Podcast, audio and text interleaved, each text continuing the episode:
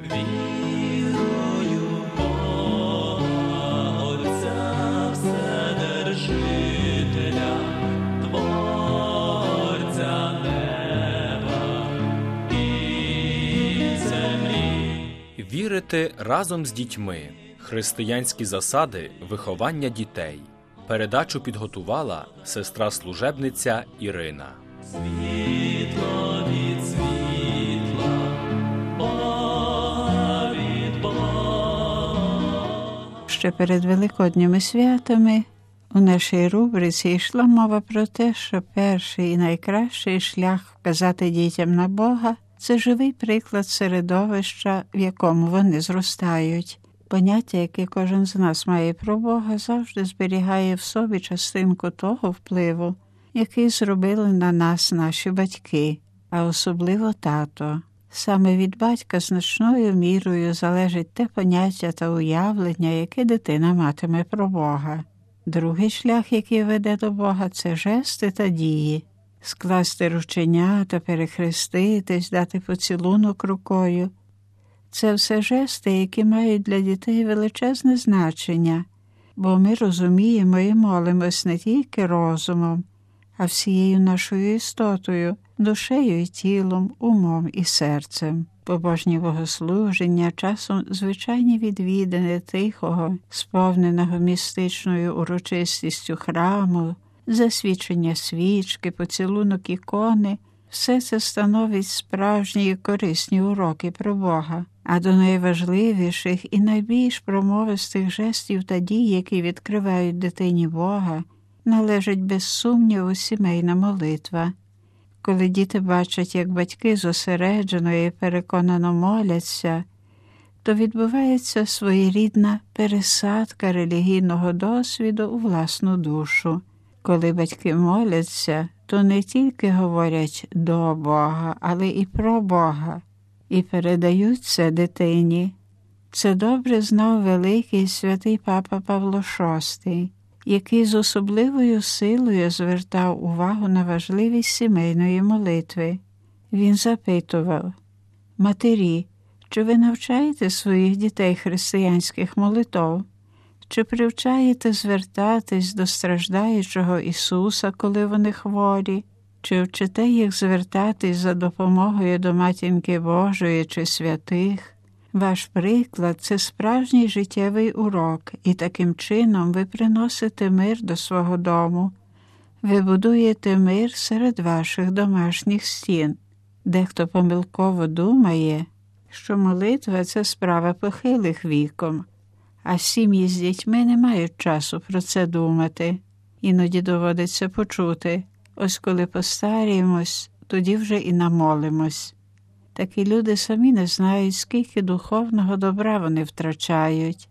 Молитва з'єднує сім'ю, розсіває поганий настрій, який нараз може запанувати, підтримує труд і надію, радість і біль. Алексіс Карель, лауреат Нобелівської премії в галузі медицини, написав, що молитва – це одна з наймогутніших енергій, на яку може спромогтись людина. Це сила настільки реальна, як і сила тяжіння для землі. Нещодавно я прочитала спогади однієї відомої української діячки в діаспорі. Ось що вона пише про свою родину. «Коли пригадую собі дитинство, то насамперед бачу мою маму, яка плаче, молячись або молиться вервичку. Я часто наслідувала її, беручи в руки чотки і повільно перебираючи зернятка, ще задовго до того, як я навчилась молитов. Щоденно ми клякали всі разом і молились, просячи в Бога зіслати своє благословення на нашу родину. Мама простенькими словами розказувала нам про Ісуса, і ми на все життя запам'ятали ці її оповідання. Розповідати про Ісуса Христа, розповідати про Бога – ось третій шлях, який приводить Бога до наших домів». Недаремно відомий італійський педагог і катехит отець Піно Пелегріно поставив розповідь про Бога не на перше, а на третє місце – бо живий приклад справжнього побожного життя вартує більше, ніж 1000 слів про Бога.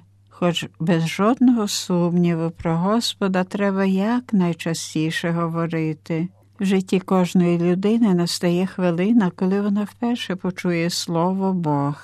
І якщо перша зустріч з Богом відбулась під знаком миру і любові, то це полегшить дальший релігійний поступ.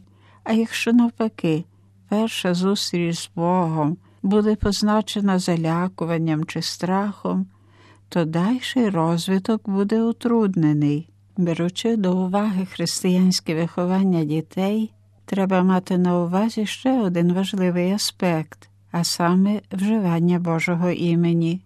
Бог – це не тільки найцінніша особа, це повинно бути також і найціннішим словом, яким не можна зловживати, ані вживати його без потреби.